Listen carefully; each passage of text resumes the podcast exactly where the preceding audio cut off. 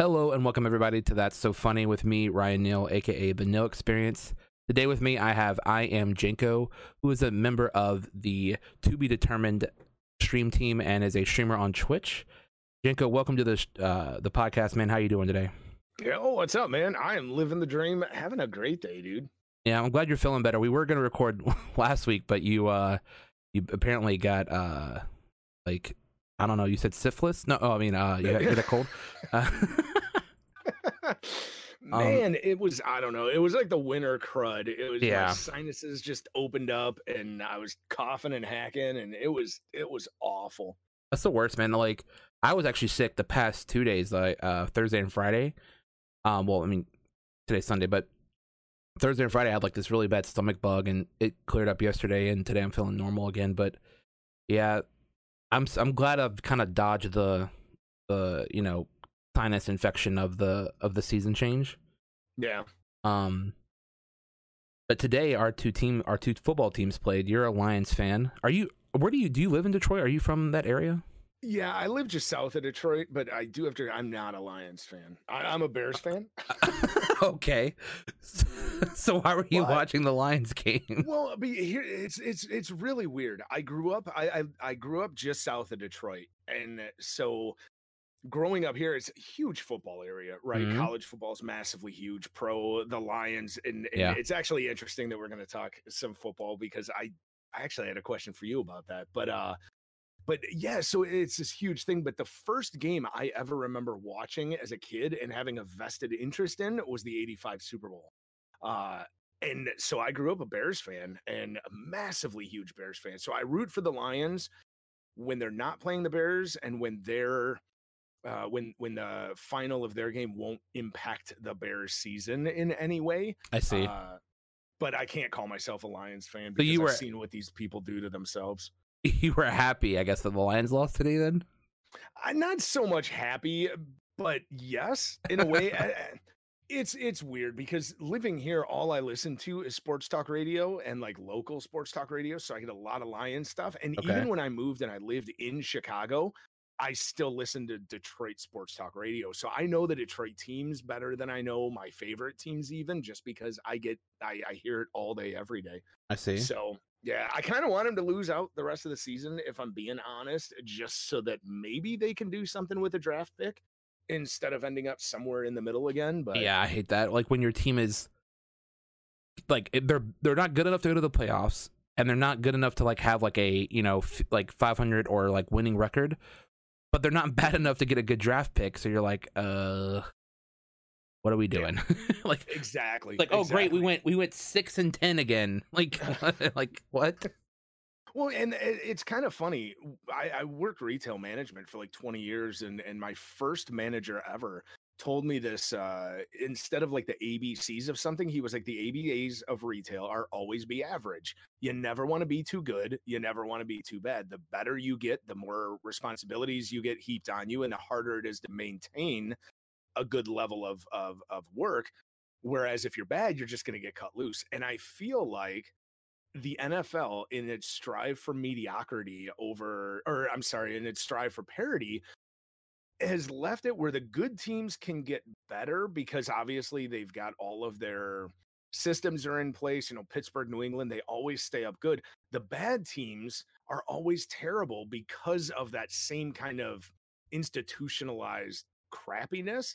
But then all the mediocre teams seem to always stay in the middle. Every now and then they jump up, but the it's just it's so tough. Yeah, it, it's it's weird because the Redskins have been bad so long.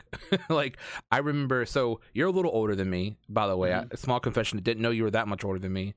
yeah. you you were the first game you remember watching was a game four years before I was born. So there's that. Uh, I was 11, so. Oh my God, you're that much older than me. Jeez. Yeah, I'm 45, man. Yeah, I don't act like you. It, so well, you don't look it either, so that's really good. I mean, means you got some good genes. I look 45, and I'm I'm that much younger than you, so there's that. Uh, but no, I remember watching like the 2004. I think it was like 2004 Redskins, and I'd watched football for a couple years, but like we had like a playoff kind of run where we got we, we won a wild card, and then we won. I think we either won or we, we played our first playoff game. I can't remember if we won or lost, but we we looked good and we lost, and then it's literally just been like not good, since then. so it's When been a Oh, ahead. sorry. Go ahead. no. What were you gonna ask? I was gonna say, when did Snyder buy the team? Oh, it was like late '90s, I believe. Uh, oh, was it that long ago? Yeah. It's it's been a while because I think he's been he's owned them since I basically yep, May 99, yep. Cuz he's he's owned them since I basically started watching cuz I was like I was like 10 that year and that's kind of when I I mean I watched football before that, but I didn't really kind of like what you were saying have like a vested interest in it. Yeah. So by the time I started watching, he already owned the team, and fans that have been, you know, fans of the Redskins longer than I have are just ready for this guy to be gone because Well, hasn't gone oh, well. go ahead. This hasn't gone well with him as the owner, really. Yeah, no, it, it's it's one of those things. That's what I was going to ask you because it, it's curious to me because I remember the Redskins in the '80s, you know, John Riggins and all that, and the late '70s, early '80s, uh, just being dominant. Um, and then obviously they they won their Super Bowl early in the '80s or whatever. And then I remember the late '80s, early '90s when they annihilated the Lions in the playoffs. Um, they actually i think they won 45 to nothing or something early in the season and then the lions won their division ended up having home field and i may i can't remember if that was the nfc championship game that they ended up having to go to washington and washington just did i mean absolutely annihilated them and then it was after that it must have been when when snyder bought it that they started sucking. And so that's what i was going to ask is is how much ownership has to do with that? Because around here right now ev- all the talk is just about as long as the the Fords own the Lions, they will never do anything. Yeah, I I've never gotten into the sports that deep, to be honest. Like, I vaguely know how much input an owner, general manager, and stuff like that have. I care more about like how well certain players do, and you know if my team wins. Really, that's uh, especially over the last like ten. I would say maybe I would say eight eight years. I've just kind of like faded out of sports. I've I've been more into it this year actually than anything. Uh, I don't know. I don't, I don't know if it's because I'm playing fantasy football for the first time this year, for, Yeah. for the first time in a long time. But I've just I've been a little bit more vested in it, and it's been fun. I even like even today, like the Redskins are we were one and nine going into this game, and like I was watching the game, kind of like very interested to see if these rookie players that they're they're playing are going to do well. And I think it's kind of like it's kind of like a refresher, you know, like it's kind of like going back to an old video game when Mhm.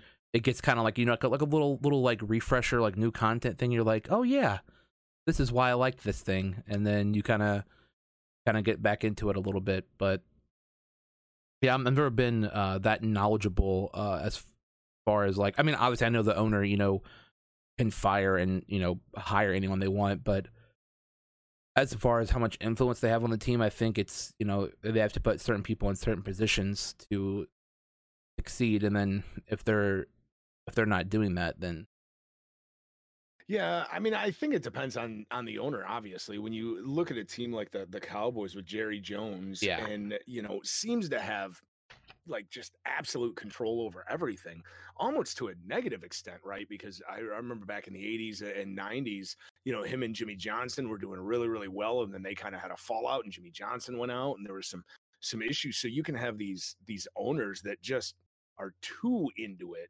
and and uh, they have their hands in the pot too much and Yeah. then that screws things up uh, but then when you run into a situation and i think snyder early on was criticized a lot for that about being too involved in things um, but then when you get a team like the the fords or, or like the lions with william clay ford and now his wife they don't seem to be involved at all that's almost worse it, it is because then it just seems to like reward this mediocrity, right? Through the 80s with Wayne Fontes, they they always held on to coaches way too long. Um and this uh what 3 years ago I think when they hired Bob Quinn uh as their general manager, they decided to just go with everything New England has done and it's just really backfired. I think Patricia's a terrible coach and and I just it's just not working out at all. Yeah, I i thought about have you so have you streamed any sports games i know before we started uh you were talking about you're uh streaming or you're recording some offline hockey content. So Yeah. you're, are you a Red Wings? You're a Red Wings fan, right? I despise the Wings. Oh my god. So so you must be a uh who's what's the Chicago team? Nope, I'm not a Blackhawks fan either. It's so weird growing up in this area. I should have been One of those you know, two, right? A Lions fan. I should have been a Red Wings fan. Uh, basketball, I've never really liked, so I've kind of always just kind of been on the outside and like rooted for the Pistons when they do good. But uh, I, I don't. I'm not a huge basketball fan. So wait, what uh, hockey team do you like? The New Jersey Devils. Wow, okay. So nowhere near No, where nowhere near. when I when I started getting into hockey, it was like the I don't know, I was in seventh or eighth grade, so it was like s- 87, 88. 1945, got it. Yeah, basically. and uh the I was a huge goaltender fan. Uh I, I grew up, I was a fat kid. And so whenever we played hockey, I could never play forward or defense like when we played floor hockey or whatever, because I just couldn't run and keep up with everybody. So I kind of always got put into goal and I was bigger than everybody. So I took up half the goal on my own anyway.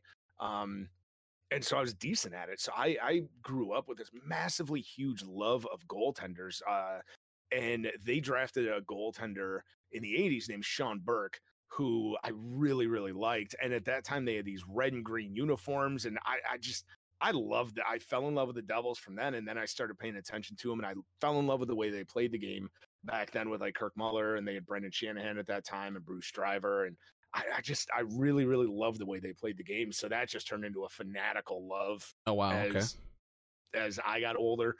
And then when they played the Wings for the Cup Finals in '95, I the Wings were always my second favorite team, and I ended up despising the Wings by the end of that series. So it's funny. I've never. I want to get more into hockey because I think it's actually a really like fun sport to watch. I had a uh, friend. I met, I met. So I live in a town that has like a university that has a pretty good hockey team, Yeah. and I met this guy who was. I was playing Magic the Gathering. We met playing that, and he played hockey, and he and he went on to like record their games and stuff.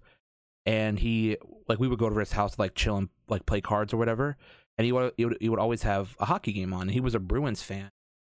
I'm pretty sure. Okay. Pretty sure he was Bruins. And I remember watching the Bruins, and I'm like, dude, I, I instantly was a fan of this one player, Chara, this fucking like lumberjack of a player on the ice, and I'm like, is he is he allowed to play? Like he just looks like he's gonna kill somebody. Like looks like he's about to assassinate somebody on the on the ice, dude. he was like Andre the Giant Yeah. skates. It's like- Zdeno it's like, is this fair? Chara. is this fair, man? I'm like, I remember. I remember he actually. I think he got drafted by the Ottawa Senators and started playing for them first, and then I think he got traded to Boston or something after that. Oh wow, okay. Yeah. That's my only like I, I've dipped my toe into uh the N- uh, hockey or NHL and I've so I live in Virginia, so obviously the capitals are really close and so are the uh Carolina Hurricanes, right? Or Okay. I think it's the Carolina Hurricanes. Um so both of those uh arenas are 3 hours away. So I could go to either one pretty easily. Um Okay. I've always wanted to go to a game. Have you been to a pro game? Yeah, I've been to a few Red Wings games. Um, and hockey, like my my high school was a was a big hockey school. Um, Oh, I went okay. to Trenton High School, and our football team, for for comparison, my football team when uh when I was in high school, we lost. We won homecoming my freshman year and lost every other game the rest of my high school career. Oh career. my gosh. yeah that we were a terrible football team but in my four years in high school our hockey team won uh states twice Oh, the state sick. championship twice and was in the state it was in the finals the other year and lost in the semifinals the other my freshman year They were good. oh they were phenomenal uh, trenton was was definitely a hockey school uh, the past five to ten years, I think that's turned around. I don't think they're as good in hockey anymore, but football are actually pretty decent now.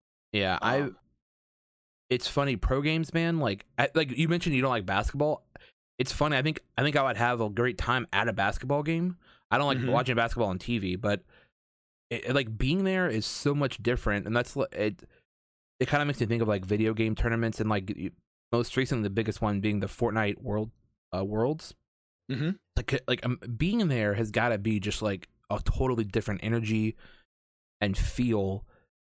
I mean, obviously not at Fortnite's, but at the game, you know, you have you have drinks and stuff, and it's like, yeah, you may want to pay nine dollars for this beer, but this beer probably tastes a lot better because you're at the game, you know. It's Yeah. just, it's it's kind of cool. Um, I've been to three Redskins games, um, and tho- those were great. We we sat in what's called like the club level, so it's not the not the low section. It's like the mid section, like, and it's it's like a, you you don't even need binoculars, man. It's like you can see the whole game no matter where they are on the field. It was it was really nice. Yeah, it was crazy. I growing up here, you know, the Lions used to play at uh, a stadium called the Pontiac Silverdome, and it was massive. It fit like almost ninety thousand people. Oh wow, Um, and as a matter of fact, in the 80s, the Pistons used to play there. And I remember going to a Pistons game in this giant stadium, and they they would hang like this big black sheet that would take up, I mean, it would cover probably a third to half of the stadium, but then the Pistons would play in the other half. And they actually set the the NBA's indoor attendance record at this game against the Bulls uh, at this game, and it almost seemed unfair because they played in this giant football Yeah. stadium. Um, but going to games there, if you sat in the nosebleeds, you were in the nosebleeds. I mean, you needed binoculars. You were in no way, shape, or form involved with the rest of the crowd. you're getting hit by helicopters. Oh, it's exactly. And we went uh two weeks ago. My girlfriend surprised me for our five year anniversary with tickets to the Bears. Oh, that's uh, awesome. at Soldier Field, and I've it's been a lifetime goal. I've always wanted to go, and I've never been able. That's to. really cool. And uh we were i think 10 rows from the top of the stadium and i i felt like i could have thrown stuff on the players Like, Really? it- it's amazing because it's so high like you're high up but uh, we had a great angle we were right on the goal line um and and because we were so high up we had a great angle but we still seemed close it was incredible i mean i was really really surprised um, Awesome. Yeah Every time, so I don't have you have you ever watched the Harry Potter movies? yes Okay, remember you remember in the fourth movie, The Goblet of Fire, where they're at the the Quidditch World Cup and they're like all the way up top. mm-hmm. That's what I imagine like nosebleeds being like, where you're just on this like scaffolding. And you're like, man, I can. Oh, they're so close. But no, oh it, they definitely designed those stadiums in a way to allow like even those high up seats. I think have good, or at least they should. They definitely do now. Um, I, I think that that's something. And ironically enough, it's funny because back in, in the 70s and 80s, you had these giant stadiums um, that fit, you know, 70, 80,000 people. And now the stadiums don't fit as much uh or as many people the seats are a little bit bigger. I think they finally realized that like hey we as americans are nowhere near the size that we were in the 50s and 60s um but the uh the the overall fan experience is something that's so much different now and and they really have to because attendance is down because honestly we we went to that game and we froze our butts off for you know four or five hours i think it was about three three hours at the stadium uh, plus an hour beforehand plus then taking the bus and all that down there and you know honestly you get a better view and everything else sitting in front of your own 60 That's exactly what I was gonna say. Like with all the modern technology, you don't need to go to the game. It's you're right there on the field, man. Like well, it's crazy. You're on the field. You get better, you know, um, instant replays. You can go Yep. to the bathroom whenever you want and not miss any plays. It's just, it's it's such a different experience. But yeah, your original question about hockey games. Yeah, I've been to a few Red Wings games, and then uh, we used to have a minor league hockey team here that was pretty decent, uh, and they're they're not around anymore. But So you I, you told me you were gonna start recording. You gonna, have you streamed uh sports games at all yet? I did MLB this summer, uh, MLB the show uh, on PlayStation 4. I did that for a career mode, and it was an amazing experience. I absolutely loved it. Um, I integrated a bunch of like sound and video clips from the movie Major League because it's one of my favorite movies ever. Um, so whenever I would strike out, I'd play this this clip of like Cerrano, you know, striking out, missing, and throwing his bat and stuff like that. It was just it was a lot of fun.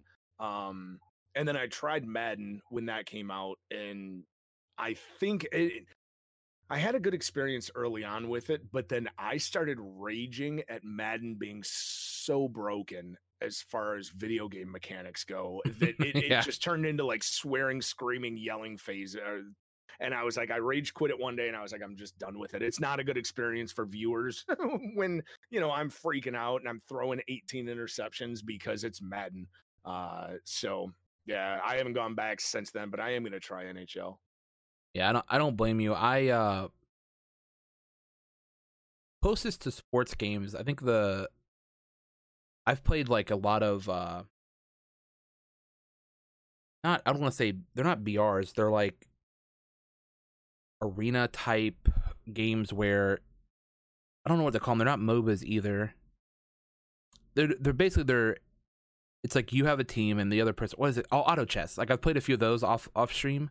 Couldn't, I couldn't think of the name. Sorry, I don't know if you've ever seen those, but it's like No. it's called auto chess where it's like you set up a team and they set up a team and then they like auto fight.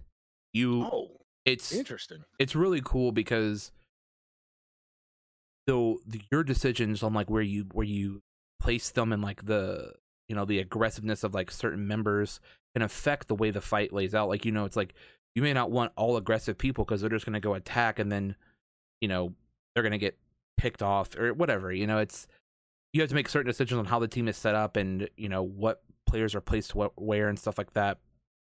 And uh I thought about streaming some of those, but I I'm not good at them.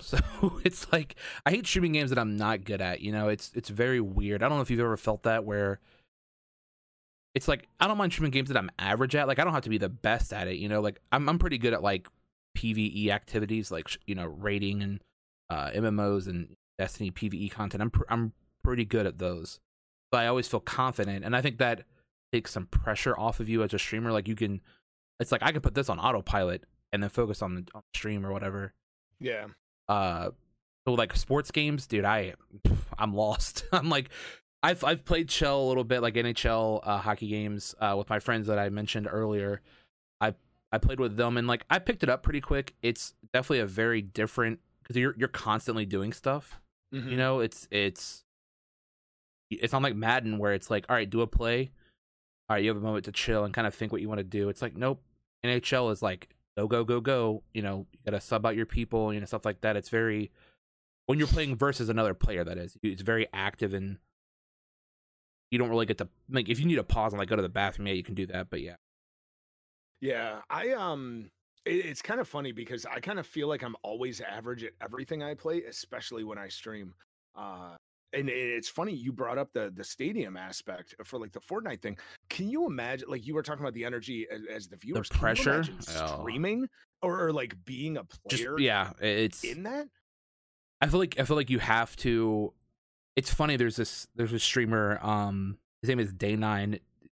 Uh, and I think he I think he streams under the he streams under the the name Day Nine, but he has a. He, I found him through this video that he put on YouTube. Maybe I want to say like five or six years ago, because he had recently became uh like a notable f- figure because in like the Dota 2 are you familiar with Dota and like League of Legends and all those games I've seen them here and there. I don't I don't know any specifics about the games, no. so you but you know what they are so Yeah. he became like a, a notable figure in those because he I think he started casting after like playing so many tournaments and like the, video he posted was this like kind of like emotional uh recap of like his life and like growing up and as a as a young a young kid, you know, like teenager, and how his mom would like always drive him to tournaments and stuff. And one thing he talked about in the video was playing like training and like how he would play in different types of environments. So he would he would play with like the air really cold. He would play with it really hot. He would play, you know,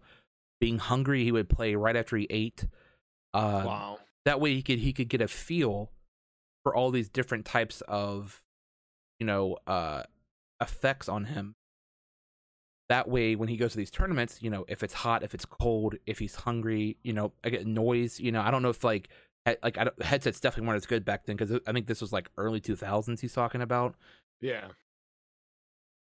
and so flash forward to now to the Fortnite thing, it's like with their headsets and stuff, you probably can drown it out a little bit easier. But I do think, yeah, it's got to be just crazy rush of like adrenaline especially after winning or you know when you're in like an intense gunfight. I think I think you teach yourself to focus on what's at hand, and then maybe in between the game, and you you probably get pulled out of it a little bit.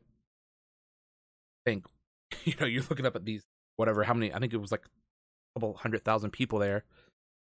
Like what the f- yeah, I couldn't even. uh, I mean, I know just from streaming, right? If you've got 20 or 30 people in chat or something like that, right? Just finding a moment in the break to be able to read chat. Now, I know that when mm. you're you're playing on that stage, you don't give a there's there's no chat or anything like Oh. that, but I can't imagine the concentration it takes to not let your eyes wander up from the screen every now and then and just see these people and like be caught in that moment. Like it just I don't know. I've said it for the longest time that if I could like play on stream the way I do off stream, I'd probably be no and I mean obviously it's all PvE stuff, you know, with Destiny or Division or or whatever else or even sports games, but man, I play so much better when I'm not streaming just Yeah. because of that pressure. I can't even imagine the pressure of being on that stage. Like I've had I think everyone play on average, like everyone on average plays a little worse on stream than they do off stream. I know I've played better on stream before than I have off stream in very like unique situations where it's like I because I like having like I I used to play Magic the Gathering and for some reason I feel like I tap into something like when I know someone's watching me mhm. it's like I have this motivation to like play better, which is kind of weird, but I, I sometimes I'll play better. I've played worse before too, you know. Like I mean, just yesterday I was streaming uh um, Destiny playing PvP, and I started the stream up, and I don't know what I think I just wasn't warmed up or something, or like I, I was just playing like butt. I was just like, okay, Mhm. well, this isn't gonna go well. but um, yeah, I can't. I mean, Fortnite or like being in the NFL or NHL, like especially for Fortnite because those kids are young. Like I guess NHL and you know we're talking at least people in their young twenties, you know, early thirties. They're they're a little bit more mature and they've had time to kind of get used to it. But like Fortnite, you know, you play in your house. you know, Yeah. you play you can play in dead silence and then you go to this this tournament and there's you know thousands of people screaming and yelling. It's like, jeez. I mean, I got to imagine it's you know like what what that one guy was talking about, and and even what pro sports teams do. I know you know pro NFL teams and NHL teams when they're prepping for playoff games or whatever, they practice in their stadium and they will pipe in this Yep. super loud crowd noise. I, I've got to imagine that's it's got to be, excuse me, that's got to be what it's like. And uh, there's just I don't know. Uh, I don't think I don't know that I would be able to perform under that pressure in certain situations. Physical situations, I, I play better. Like when I used to play sports, I would play way better when I was under pressure like that because you can kind of let the energy kind of take over and then it's just muscle memory and it just kind of takes over. But video games to me aren't like that. And so when I start feeling that pressure, I I screw up all the time and I do it all the time in Destiny, especially in Crucible. Um, because I hate Crucible so much. When I start getting nervous, I squeeze my controller tighter yep. and I end up pressing down on L3 and R3 when I don't mean to. And then I end up Oh, either stop yeah. shooting or I can't reload crouch or something. Yeah. Yep, because I, I crouch or I start sprinting when I'm trying to reload and it just it borks everything up. And that's why I stay away from PvP as much as I can in anything. I think um it's weird. I so I played Magic the Gathering, but also I've played other games where I wasn't streaming and I got used to this pressure because it was like high stakes, you know, like we're fighting like a, a big in-game boss and stuff and maybe I don't know if it was like I got used to the pressure or I just because I definitely cared. It wasn't like I didn't care. I can't say you know I just didn't care about the pressure. It was more. I guess I just handled it really well uh, for that time, and but I've definitely had moments on stream where like I think the biggest thing on stream is it's not even the pressure, but it's like your attention. You know, like you're you're always even even in playing in PvP, I'll like as I'm like auto running, like you know, I'll I'll like look over to the left real quick or right, and you know, look at chat, and so I've I've gotten killed, you know, a handful of times because I I look away for that split second and someone pops up and I'm like, ah, and I Yep. I can't I can't complain because I'm like, eh, I'm streaming, it's not a big deal. It, I- yeah. eh, Yeah, that happens constant anytime. And then I actually switched to Slobs, uh, Streamlabs OBS Mhm. specifically because of their layout. I Yeah, I like always it. used to. I've got three monitors, and so I play on my middle one, and I always used to put chat on my left, no, my right monitor, but all the way to the left of the screen. So I would always I, that's break, where mine like, yeah, pop out chat from Twitch so that it's right there directly to the right of my other stream and or to my other screen. And when with Streamlabs OBS, their chat when you're live is right on the right of the screen. So I actually have chat on both sides of my monitors, and I thought that would fix that problem, and it doesn't. I have died so much just by glancing at chat, and it's honestly it's kind of funny. It's one of the reasons why I feel I'm a better division streamer than Destiny because the rhythm of combat is so different, even in PvE stuff. In Division, if you need to catch a heal or you can jump into cover or something, glance at chat, even for half a second or two seconds, and then go right back to the gameplay and not miss anything and not die. Destiny, man, especially if you're in a raid or something like that, you take your eyes off the screen for a half a heartbeat and you're just you're smoked. Yeah, there's a lot more happening on the screen, especially since it's first person. You're Mhm. there's just a lot more there's a lot more in the peripherals and a lot more uh overload you know for for your intake. So it, they're definitely two different games. I one thing i have done destiny i don't know uh, destiny i, I guess i i just picked it up really easy because i was used to first person shooters from like playing you know call of duty and when i was a kid Mhm. and leading up to this. Uh what i was gonna say is my favorite thing is like when someone like tries to like shit on a streamer because they're not playing well and i'm like they're they're streaming man. Like they're not they're not trying to be super sweaty. I mean you can stream and be super sweaty but it's like they're really engaging chat you know they're reading chat like i dare somebody i i, would love to see these people that like have never streamed a day in their life turn on a mm-hmm. stream, have like, you know, a couple people watching them, keep up with chat, and then try to like quote unquote, you know, perform well. There are people I know that do that. They don't normally have the same chat engagement as uh, other people, but they they're just so good that they you know they can kill people and still keep up with chat. But it's very rare to find those people.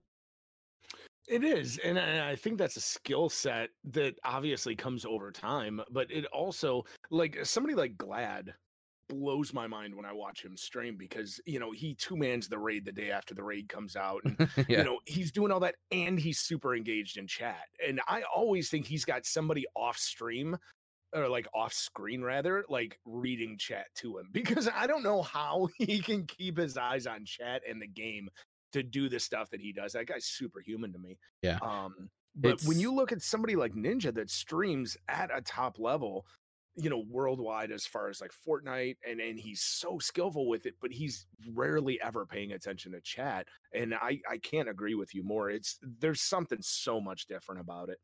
Yeah, and people like Ninja and like Shroud who do they get super focused. Their their chats are also much different because they have tens of thousands of people watching, Mhm. and it's like it's at that point it's like you don't have a chat. You have you have a your chat isn't like you engaging them. It's they're just almost responding. They're they're it's almost like in the NFL. They're just an audience at that point. They're not they're not someone you engage with. You know, like NFL players don't engage the audience at a at a football game. Mm-hmm. It's it's such a different dynamic once you get over a certain number of people.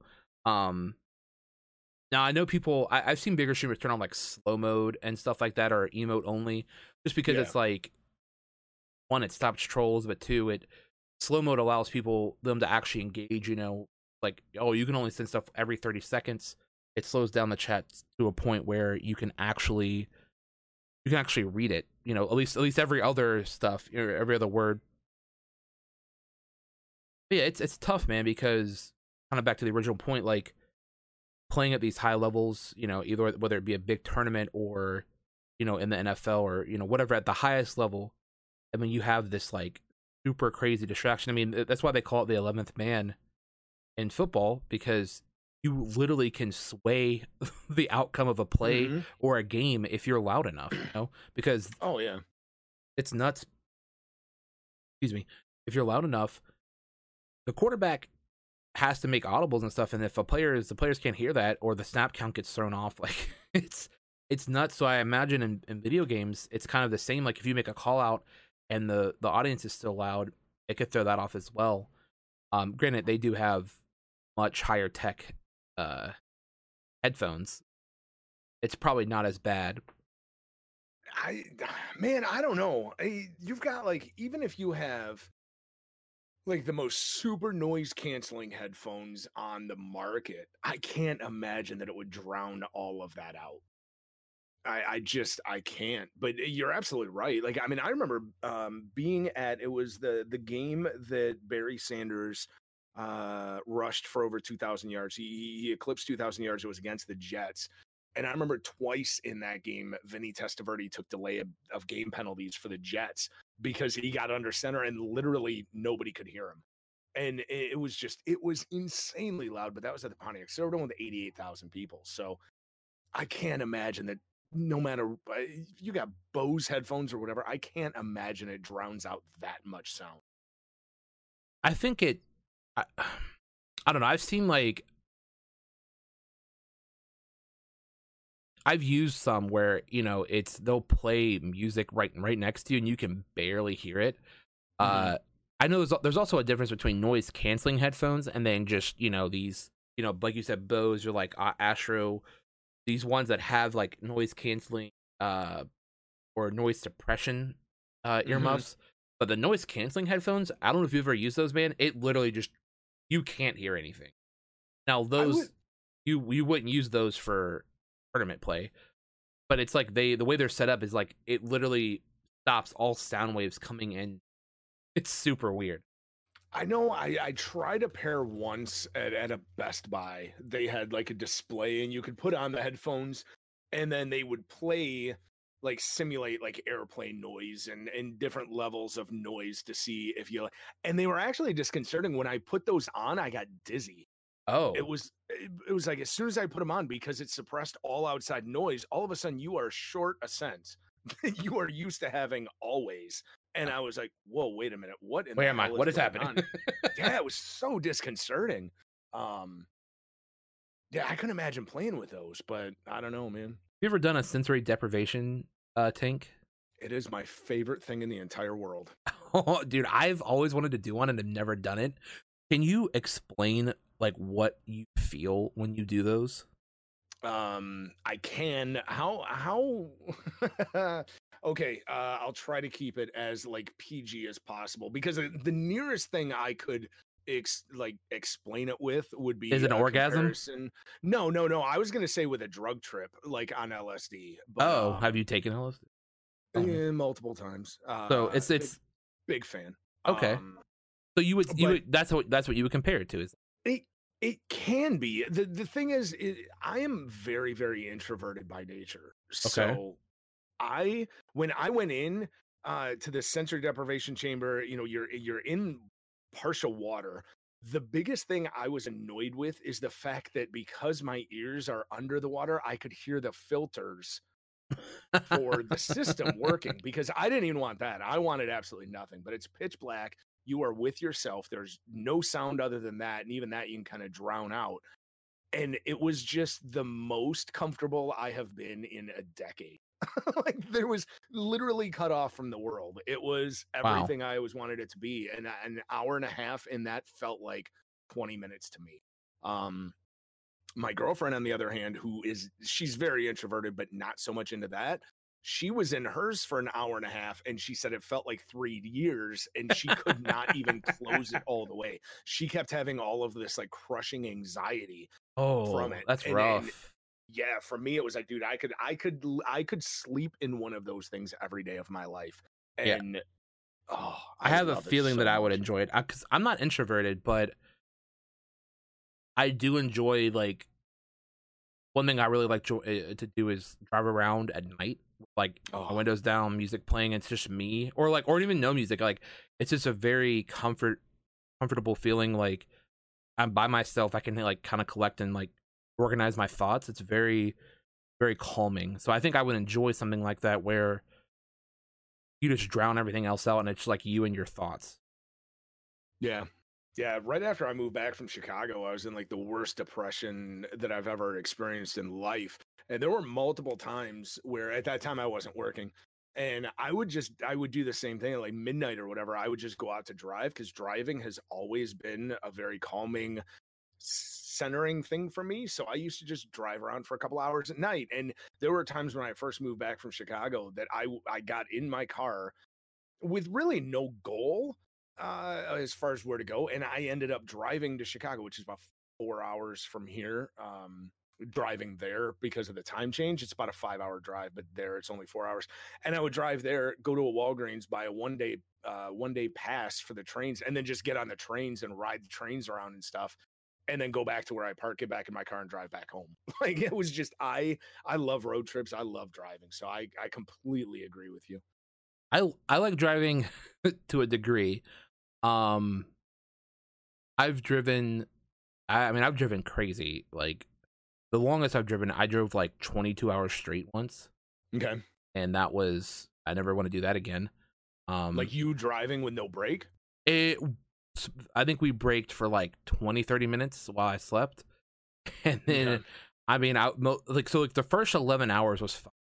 That was like I was that was my normal like awake. And then on the way back, my buddy was supposed to drive. Well, we were driving a minivan, right?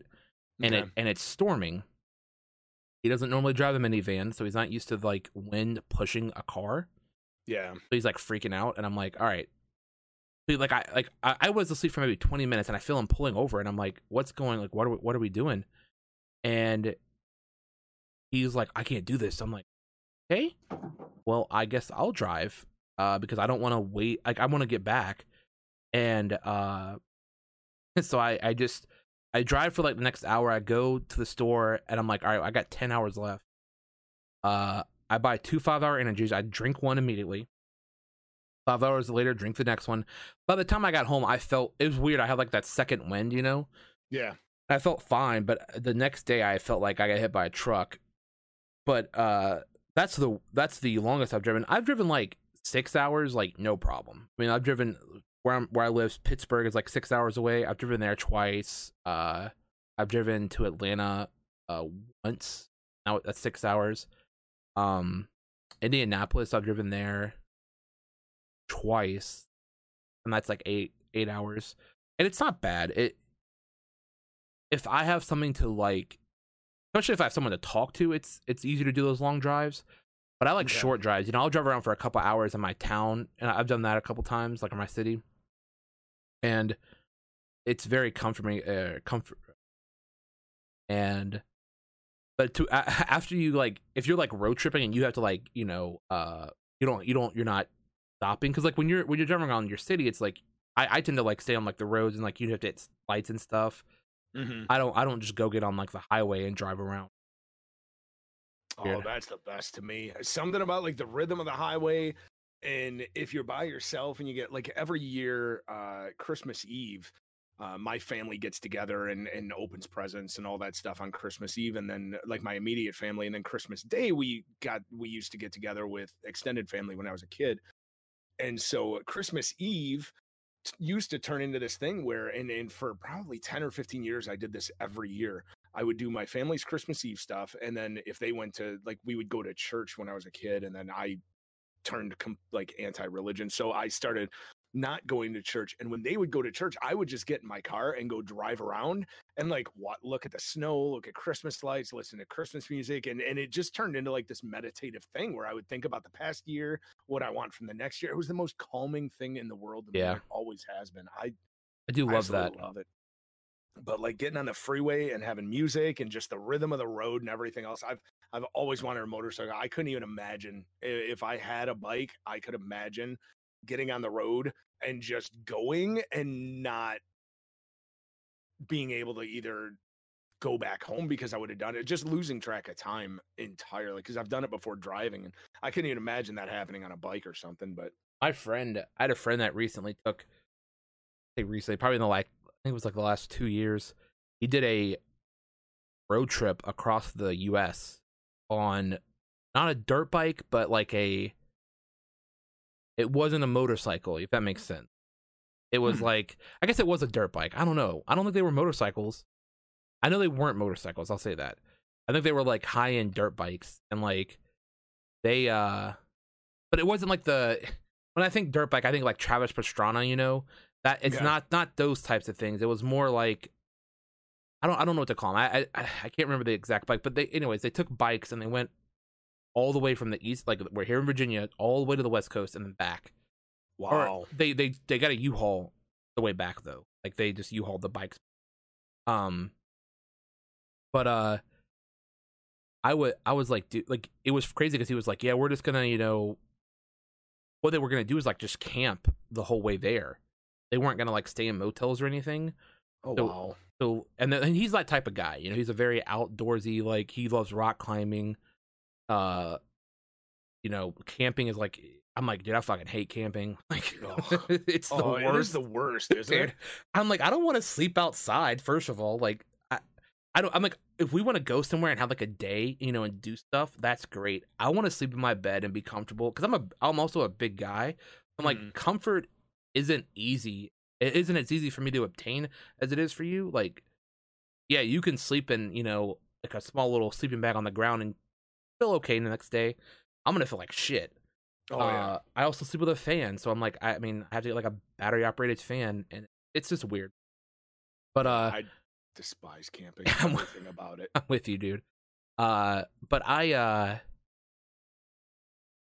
he so he goes on this trip, and like he was telling me like on the way there, like one of their bikes like breaks, and I'm like, that is anxiety I would not be able to deal with because that's like your just No. your source of transportation. So it's like if I'm taking a road trip, I want it to be in a car that like you know I can call AAA for if if something happens. Uh, and even then, like I've never taken like a big road trip. Road trip. I've driven. Okay. I've driven to Missouri a couple of times. That my dad has family there. That was when I was really young, and I never drove. But other than that, I haven't really experienced any like road trips. Have you taken like? Have you driven any like big road trips? I drove uh, nothing like that. I drove from here down to Miami to go on a cruise once, and we drove straight through. So that was 24 hours. Um, How many people were driving? just me and my it was my ex-wife at the time. We Okay. we, we did that twice. We did that once for our honeymoon, and then we did it again. Which, by the way, is the most amazing idea in the world. That, that I don't think we came up with it, but it hit me on that trip. But uh, I'll, I'll go into that in a second. But we did it once for our honeymoon and once for our our one year anniversary. And the reason we did it for our one year anniversary was that like we realized when we did it for our honeymoon, we didn't leave. We got married on, on a Saturday and we didn't leave for our honeymoon for a week after, which was unbelievably awesome. Also, great planning. Uh, because you get like a week to kind of like get away from the wedding and all of that stuff, and then have a vacation Yes. as opposed to it kind of all jamming together. Yeah, because I'm assuming after a Um, wedding you're exhausted. Oh, it's brutal. My my first uh, actually there's a, a really long story about my first uh wedding, my first marriage and like how it completely was screwed up because of the time frame getting out of the reception, having to be at the airport super early the next morning and 9/11 and like all of this other Oh, wow. stuff, but well because at that time I think you go, flight was you're, leaving you're like normal problem, normal problem, 9/11. I'm like, Well, what the fuck?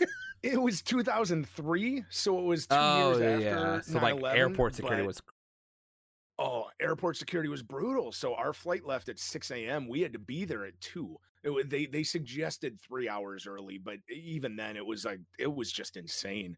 So we didn't get out of the reception hall until 11 or midnight, and then we had to go back to her house, open or her parents' house, open up all of our cards because all the cash we got from from Oh cards yeah. was what we were taking for spending money. So we had to open all that. By the time we got home, it was like, you know, one one thirty, and then it was like, wait, do we take a uh, a shower? Like we have to leave in an hour and a half. So like she took a bath. I ended up uh just chilling and staying awake. I think at the time I was playing KOTOR. I can't remember what game I was playing, but I remember playing a video game. Um and then we got to the airport with no friggin' sleep whatsoever. And like still hadn't consummated or anything like that because of this stupid time schedule. And then fly down to Miami, get on our ship. By the time we get on the ship, it's hot and humid and miserable, Ugh. and we haven't slept. And then we took a nap. It was just it, we didn't start our honeymoon until j- legit like that Tuesday because our our bodies were just so thrown off I thought you were from that schedule. thought you were gonna tell me that you got married and when you went to the airport it was 9-11 like Oh. the day of and i was gonna like lose my mind i'm like dude No. that story is amazing like obviously not 9-11 but like i could you imagine like just like what that that scenario like you get married uh, because it had to have happened you know like someone got Oh. married and they're at the airport like oh we're starting our new life together 9-11 it's like what the fuck you know that's gotta be like a bummer Yeah, I mean, I couldn't even. I mean, imagine even that week because like everything was canceled Yeah. for days and days. So like even that week, if you if you were getting married even on that weekend, like Mm. I, your all of your plans gone. yeah and and I don't know what they did for refunds or whatever. I can't even. Oh god, I, I couldn't even imagine. yeah, I was I was in the seventh grade when 9-11 happened, so or maybe no, I was in the I was either in sixth or seventh grade. Can't remember. Okay. But yeah, it was it was nuts, man. Um, so we're coming up on the end of the podcast. Uh, I have one well, one subject, but two things to talk about within that subject. So we both are big Star Wars fans. Yes. Um, we both have recently played Jedi Fallen Order, Oh my God. Yes. and you're caught up on Mandalorian, right? Hundred percent. Yep. Okay. So to anyone listening, uh, if you're not caught up and you don't want spoilers, uh, go ahead and tune out now. Thanks for listening, uh, because we're going to talk about it and how great it's been. Because these things, I think, have done.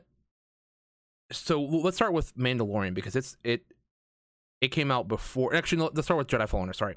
So Jedi Fallen Order. I remember seeing the advertisement for it and then thinking, oh, the last Star Wars game's like, eh, this looks okay. Well, then it came out and I watched some more gameplay for it and I'm like, wait, this looks really good. I saw a, a YouTube video. It was titled something like, Why Jedi Fallen Order Isn't What You Think It Was, or something like that okay. and it was basically like yeah uh this game's amazing you know they didn't they either like i think you think the video was kind of getting at like they didn't market it well or something or people have the wrong idea about it and then i saw like uh a ton of people i follow for game reviews give it like great reviews I, I started playing it and I'm like, oh, it's like Dark Souls. I was like, I'm not big on Dark Souls, but it's Star Wars, so I'll- you know, whatever. Let's keep going. And the story was amazing. Uh, we'll talk Mhm. about we'll talk about the ending in a moment because probably one of the best endings to a video game I've ever played. And then uh, I, I loved the the graphics were great. Like, did you did you play on PC or console? You played on console, right? Yeah. PS4. So how how great were the graphics on on console? Because on PC they were nutty. Like the hair, the the hair alone, like people's hair was like it looked real. I was like, this is insane. Yeah, they were great on console. I did watch some people stream it on PC, and it made me a little jealous. I a little bit I like, could see that. Man, I thought they were great until I just saw this.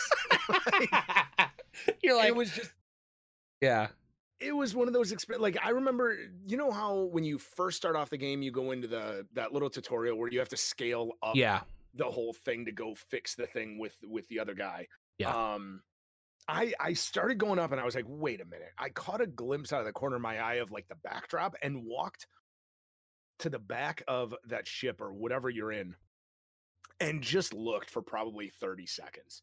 I was like, this is flipping amazing. Like I was just I was instantly bought in. So graphics were were fantastic. Oh yeah, like that backdrop where you see the the big big ship, and you're like, Mhm. this looks. It gives you that scale, kind of show you how big one the universe is, and I don't think a lot of other games do that well. Like a few games that have done it well, I think have been God of War, uh, you know that I'm trying to think of other games I played that I mean another game I played was called NieR: Automata.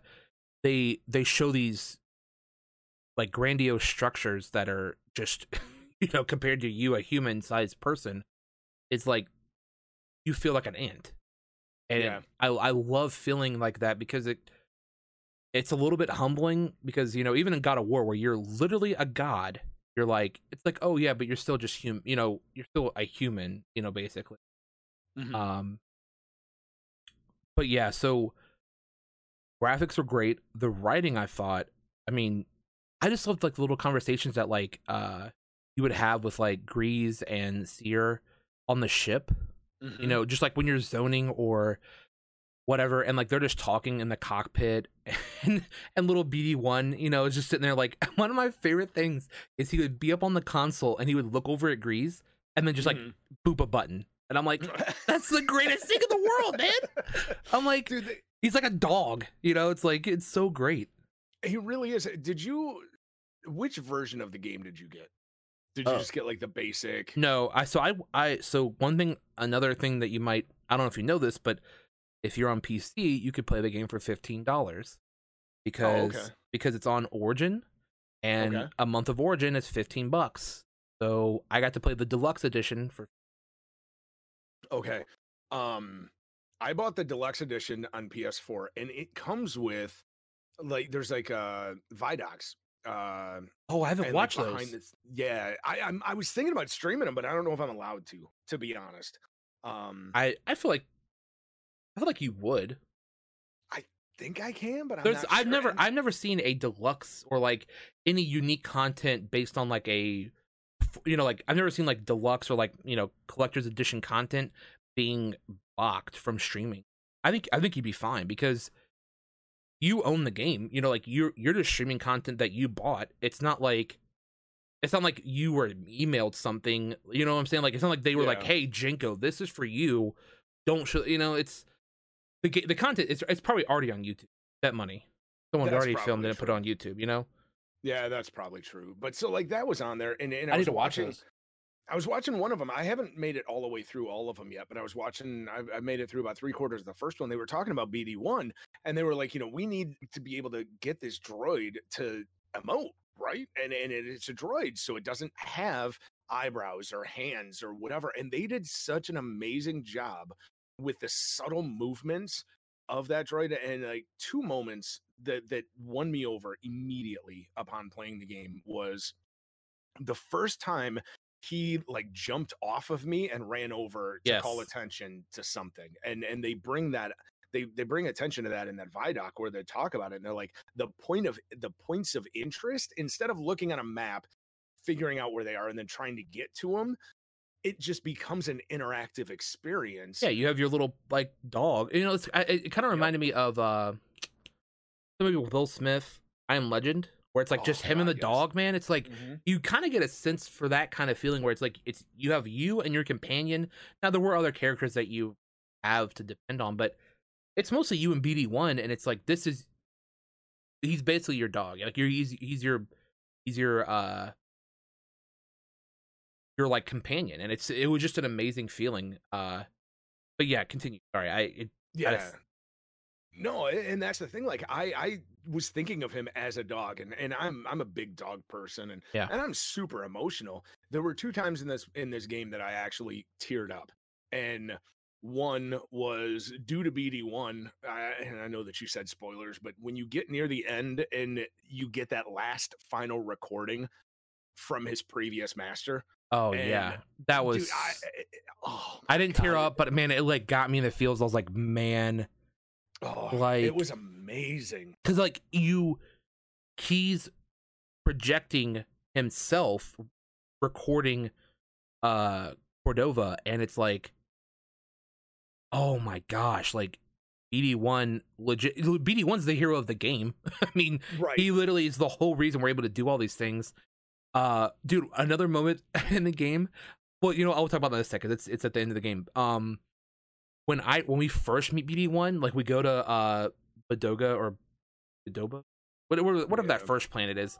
Uh, and you get to meet BD1, I was I was like a child in a fucking puppy store. I was like, "Oh my god, this is the cutest thing ever!" And it's just like a normal little droid, but I'm like, the the tones that like he like you were talking about emoting, the tones he, he sounds like you know like a little puppy, like "Mm." it's Yup. like that's that's what he's doing. It's like he's just like a little puppy, and then is- if you- you watch his antenna too, the way that they that they animated his antenna are just like dog ears. When Yeah. he's curious and interested, boom, those things are up. And then when he's scared, they're down. And the way he moves around, it blew my mind. Uh during I think it was during a cutscene or something like that. He's on my back. And I realized that he was afraid of whatever I saw, and he crawled just a couple of inches down and like crouched back so that the, the thing could not see him. it's amazing, dude. It, I- it blew my mind the way they animated that. that I mean, droid. I mean, respawn, they knocked it out of the park. I, I, I, I streamed it um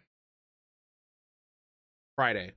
I, I finished it Friday, so that would have been what the twenty second. Yeah.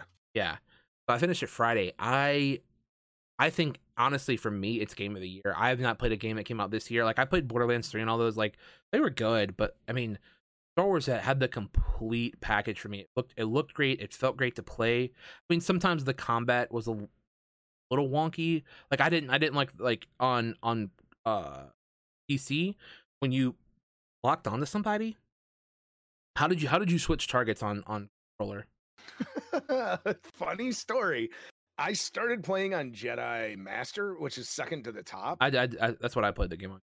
and that first legendary frog thing that you fight Fucked on you that up? first planet, dude, I I probably fought that thing 25 or 30 times. What? Like I I'm awful at these types of games. I've never played Dark Souls. Um I wanted to play Hellblade because that looked really cool. Hellblade does look cool. I was like that control scheme and so I just couldn't get the timing down and then there was a weird it felt like input lag when you would try to parry. Like if you Uh. parry and then release it because you missed your timing, there's like a second or two before you can parry again. Yes. So I did. I struggled on that frog. I think I got him like the fourth try, but I will say, parrying on PC so easy because it's just a it's just a right click. So Okay. it's it's much easier to do that because your your fingers is is ready to you're on the trigger. You know, like you're right. you're right there. So on a controller, you have to move your thumb. It, it's weird that they suggested playing on a, a controller because I was like, I the only pr- complaint I had about playing on keyboard and mouse, the only complaint was if you did lock target and there were multiple enemies, right? To switch targets, it was moving the mouse left to right, and oh weird. I'm like, but I want to move the camera, which is the same thing. Uh, so I just, I just, I just ended up playing without locking targets because it, you could play just as well because when you, when you uh angle your camera right, it, I don't want to say it like auto detected where you wanted to aim, but it, it kind of knew. You know, it's Yeah. like, it's like, oh, you're looking at this person, that's who you want to attack, right? Um, now with multiple enemies, sometimes it got a little weird, but you didn't really want that many enemies that close to you anyways but yeah that's the only complaint i had about playing on keyboard and mouse uh i put on jedi master i it's funny i turned it down i turned the difficulty down to test it and i forgot to turn it back up for like a whole planet and i was like man this planet was easy and i look at my difficulty i'm like oh turn this back up because it, it, it didn't feel adequately challenging Yeah. I do I do kind of want to go back and play on Jedi Grandmaster to see how it feels. Um I have no interest. I I knocked mine down to when was it? It was after the first time you fight the Inquisitor. Or okay. the second time, whatever it was. Uh I don't know. It, it was before you get caught by the bounty hunters, like Yes. the, the bounty hunter guild. It was before that. It was right before that. I ended up saying screw it because I got so frustrated in that fight. And I was like, you know what? I care It's- way more about knowing the story of this game than I do being challenged in combat. I put it down on story mode on the easiest difficulty. I never struggled again in a fight, and I had an effing blast. Like Yeah. I just I didn't care. I felt like I should fight. we talked that I about should feel. we talked about that last week on here. um we there's there's definitely a a balance or you know, it's all about because I love to challenge myself, but it's like again kind of what you were saying it's like it's not fun if you just die like yeah, it's challenging, but I want to have fun. So Mhm.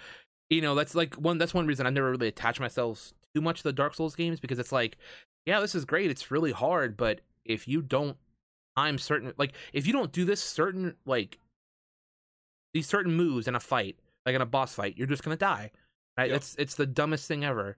Um, Yeah, I, I like a nice balance generally. Like I'm I'm finding in NHL because I haven't played a hockey game in 10 years. I'm awful. So I've got the difficulty down low so that just because there's so many intricacies, you can lose the puck off your stick if you bump the boards, if somebody bumps you, and it's just it's frustrating at a higher difficulty. Yeah. But at a lower difficulty, it's so easy to score sometimes that it's just no chance. So I like a nice balance. This game for two reasons I knocked the difficulty down. One was because every big game I've ever streamed has been spoiled for me. So I needed to get through the story of this game. Oh, that sucks. Really? Yeah, Do, like people come I into your still- chat, or like is it on Yeah. Twitter?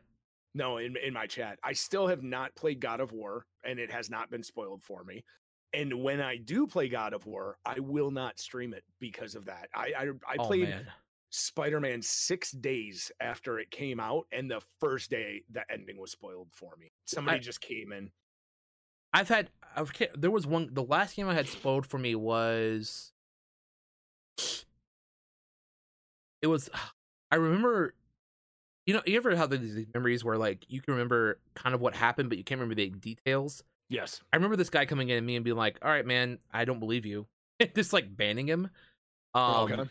and it it's funny because they were right, but they it was funny because I'm like, you spoiled the story before the twist. Like I, I'm guessing what happened was they had seen someone get so far, they were like, oh, this thing happens, which did end up happening, but that wasn't the end. Like there was actually a twist after that that made it completely different. Um, oh, gotcha. so I was like, oh, that's funny. Uh, but I don't get why people spoil stuff, but that's whole other conversation. But yeah, you definitely need to play God of War, first of all. I'm glad I didn't say anything. Um, it's honestly in my top five of all time game.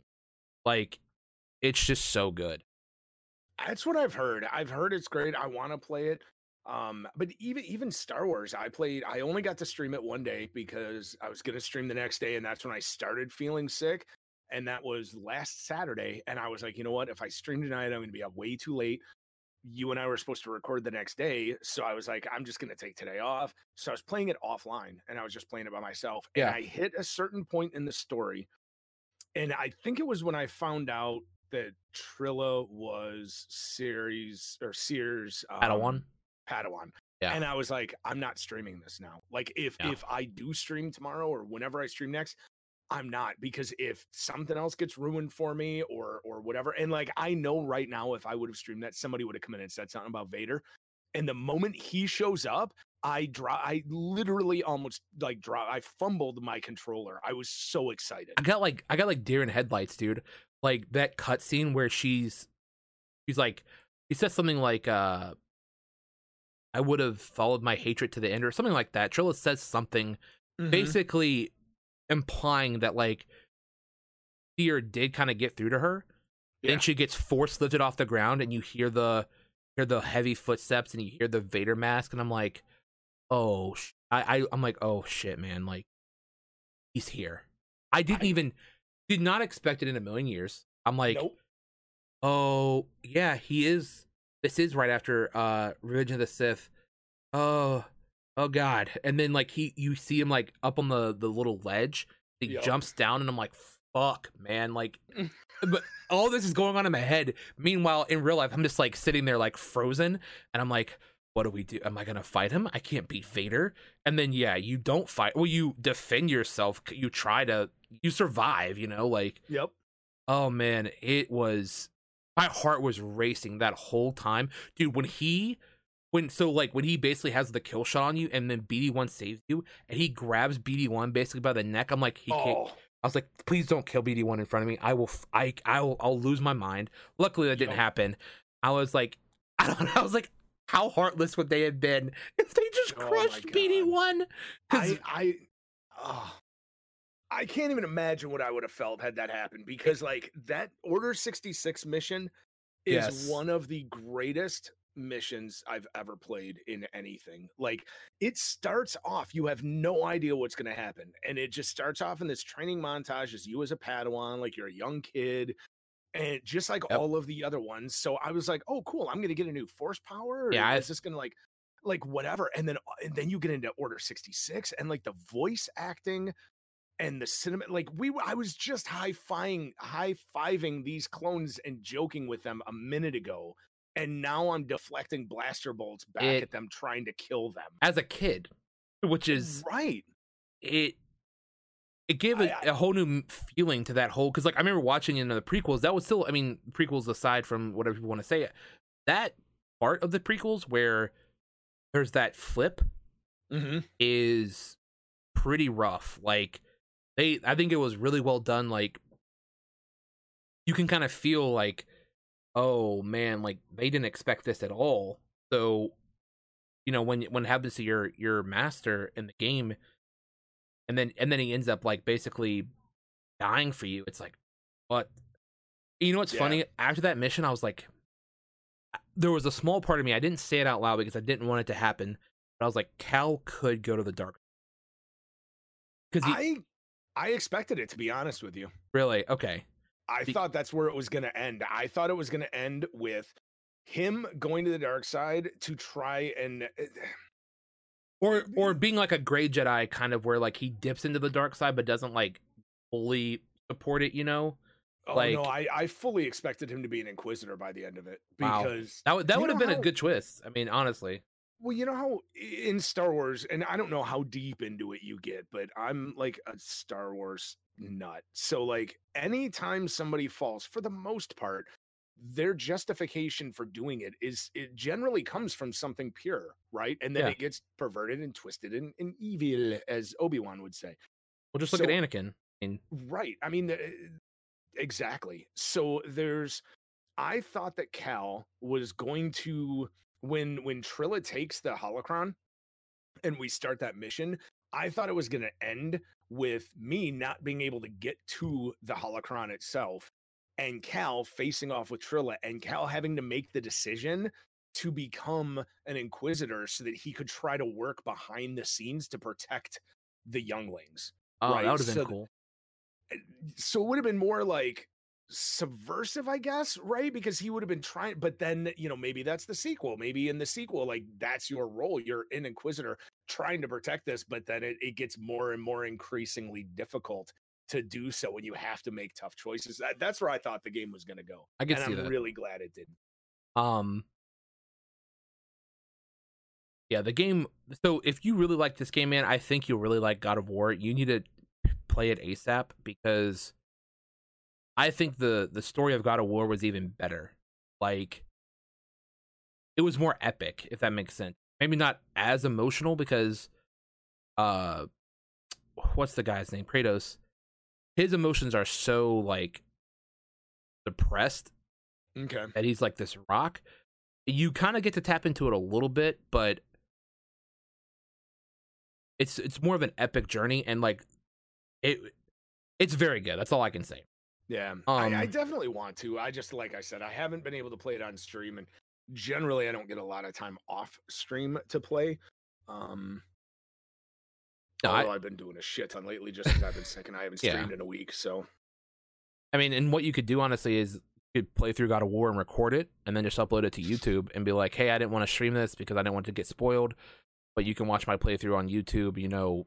And then you could like either heavy heavily edit it where it's like just the highlights, you know, at like a lot of jump cuts or just, you know, put up like hour segments of you playing um and you know, comment kind of commentating on it. But uh all right, the last thing I want to talk about, Mandalorian. yes, Star Wars has hit two home runs. I mean, Mandalorian has been quite refreshing uh for the for a Star Wars. I've I've never watched a Star Wars show. I do want to watch Clone Wars because I've heard very good things about it. oh, so good. Yeah, I've never watched it just because like, I don't I don't know what it is. It's I guess it's just never been on my like.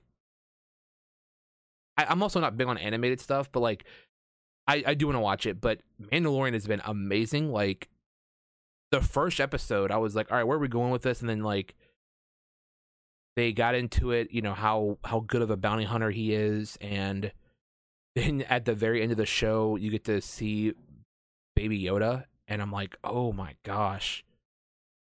And I, I was Yeah. like, I was like, what time frame is this? Because I was like, that's not Yoda. I was like, what time frame is this? And apparently, this takes place. uh I think when Anakin's Five. like a kid or something. No, it's five years after Return of the Jedi. Oh, Mandalorian is Yeah, Mandalorian Okay. is set five years after the fall of the Empire in Return of the Jedi. okay. Okay, I didn't. I must have not caught that. All right, so it answers this this question of like, was Yoda, you know, one of the last of his kind, which he obviously wasn't. And then episode two just like had Baby Yoda on show and like how Yep. cute he was, and I'm like, dude, this is amazing, man. then episode three was, you know, him making the decision. I knew. I'm like, there's no way he lets this go through because there's no show if if if not. But also, I'm like, that's gonna be his character defining moment. You know, it's like he kind of forces himself to get the the steal or the payment, and then he kind of like regrets. He's like, I can't let something bad happen to this thing because he has feelings for it. Right. And then at the end of episode three, when he gives a little knob to it, I'm like, it's I'm like it's like his little kid. It's like he's like his kid. Like, this is Yeah. amazing. I was I I will say I didn't think he would go back to get Boomer. And by the way, I've been calling Baby Yoda Boomer just because it is 50 years old, so I've been calling him Boomer. But um and because I don't want to spoil it, and I know it's all over the internet, but I'm still weird about spoilers. So like when I'm on Twitter or something, I just Oh, I haven't talked anything about it about on spoiler. Hey, I haven't talked about. I haven't posted any Baby Yoda memes on Twitter or anything just because I'm like, I I don't want to be the person that like spoils anything for someone. So yeah. now, what I will say is like episodes one and two. I'm like they've been out for over a week. Uh, it's kind of. I'm like if you haven't watched it by now, I can't. You know, for for me, like TV is like you get a week. Like Game of Thrones, I was like, look, there's a week on it, and then I'm gonna talk about it, uh, kind of openly. Books, I'll give like a month for. Movies, I'm like, I'll give maybe two weeks. Like, especially if it's like a big movie like Endgame. I think I, think I gave Endgame two weeks. I was like, look, after this period, if you haven't seen it, I can't, I can't fault anyone for saying anything about it because, you know, you should have seen it. but Yeah, I Endgame I ended up giving more time for, even though I probably sh- I think because normally I give a week or two. Um, kind of the same thing. Like TV is about a you know a week or two, and then Yeah. you know movies about two weeks. Endgame I gave more time to because it was so big, and I, I like I didn't so I I didn't ban anybody in chat for talking about it after a couple weeks, but I never really brought it up or talked about it because I just I didn't want to be the person that spoiled it for Yeah. everyone. Yeah, because just certain things like that are are just huge. And uh but yeah, the first episode, the first time I watched it, I thought it was like really slow actually. And then I watched it again and I realized that that was just my own hype. Uh my own hype and my own excitement that was causing like a- desire for more constantly. Like I wanted more, and more, and more, more, more. And the second time I watched it, I was like, man, this episode's actually kind of perfectly Well, paced. it, I think it was quote unquote slow, but I don't think that's a bad thing because it's kind of like a western where it's like it's introducing you to this gunslinger type guy, and you. I think how the slower it is kind of gives you more appreciation for the universe. Mm-hmm. Like when he gets that when he leaves the bar with that first uh first target of his or whatever, and he's Yeah. get, he's getting the the car service. He's like no droid. He's Yep. like he's like this is the best one. He's like no. He like gives the guys like some more credits or something. And Yeah. then that piece of shit hovercraft shows up, and I'm like, well. And then uh the guy's driving away, and that big fucking monster comes and eats him, and they're like, "Well, gotta go." like, Yup. yeah, get get out of dodge, bro. It's, Um, it's so funny that, that that you bring up like the western and the, and, the, and and it being slow and more like character driven. Did you ever play Star Wars Galaxies? No, I'll, the only other Star Wars game I've well, I've played two other Star Wars games. I played this. I think I played the Empire Strikes Back, uh, and New Hope on Super Nintendo when I was a very young child. Did not. I was not good at them. Um, even though they were basically Metroidvania type games. Uh, then I also I played the MMO, uh, Star Wars: The Old Republic. Okay. Um, there was an MMO out, and I think it came out in 2003 called Star Wars Galaxies, and it was a, a, a probably the worst video game I've ever played, but it was the best game I've ever played. And uh, so I could talk for hours about that. But it was phenomenal for role playing. There wasn't a lot of content in Okay, the I see. The the mechanics and the way that chat worked and, and the way that each character worked, it was built. I, I still say it was built by and for role players. So even though the game wasn't great, and even after long after it, it fell out of popularity, there were massively huge role playing servers that I mean, I would get on and not do anything but type and role play for hours. Like, and it was a lot of it was underworld based because it was based in between Empire Strikes Back and Jedi. So Okay. there weren't supposed to be Jedi in the game, and you kind of had that feeling of like, oh, you, know, if you see a lightsaber, oh fuck, you got to report that to somebody really quick. Um, That's really cool. and uh it was super cool and watching the mandalorian made me want to play that again because i felt like i was in a dungeons and dragons campaign set in the star yeah, wars that's exactly what I was thinking. Yep. and so it made me want to role play and i've been wanting to get a tabletop star wars game going forever and like the, i feel like i'm watching somebody else's tabletop game being played right now and and that's just magical to me I think you would like the Old Republic, man. It's it's kind of a more casual MMO. Like it was, Mm-hmm.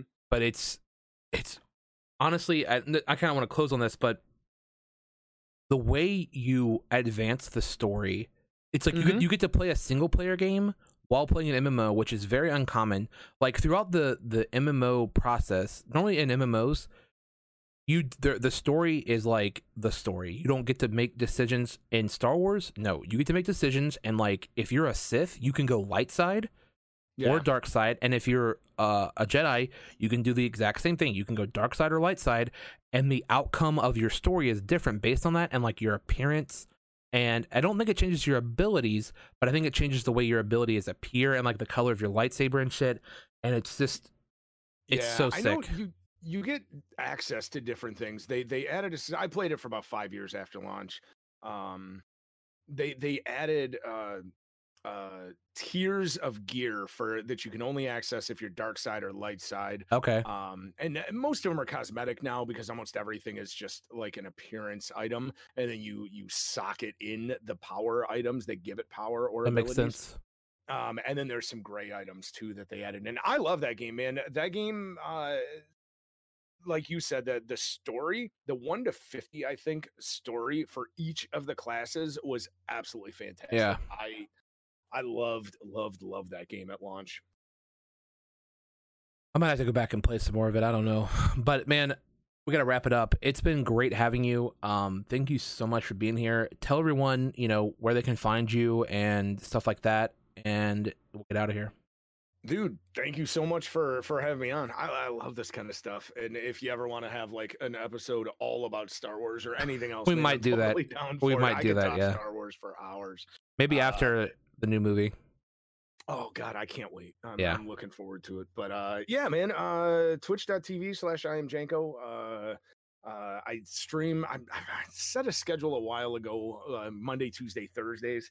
Um and, and I haven't I've been sick for a week, so I haven't streamed, but uh and I'm trying to get into a little bit more kind of like talk show podcast type streams, especially on Monday night. I've got a specific thing I want to start doing where that's all we do is just talk about geeky stuff. Um, and then youtube.com slash I am Janko. Uh, I, I've been really lax on that though. Like the division twos failures really kind of screwed up my ideas for what I wanted to do as far as YouTube content goes, but Yeah. still doing some stuff over there. And uh, seriously, thank you so much. Yeah, man, it was a blast. Thank you for being here. And guys, if you don't follow Jenko, make sure you find him on Twitter and Twitch at I am Jenko. And also check me out. I'm uh, the Nil Experience on Twitter and Twitch as well. Um, Jenko, again, thank you so much for being here, and thank you to everyone who's listening. We really do appreciate it. We'll see you guys next time. See you guys later.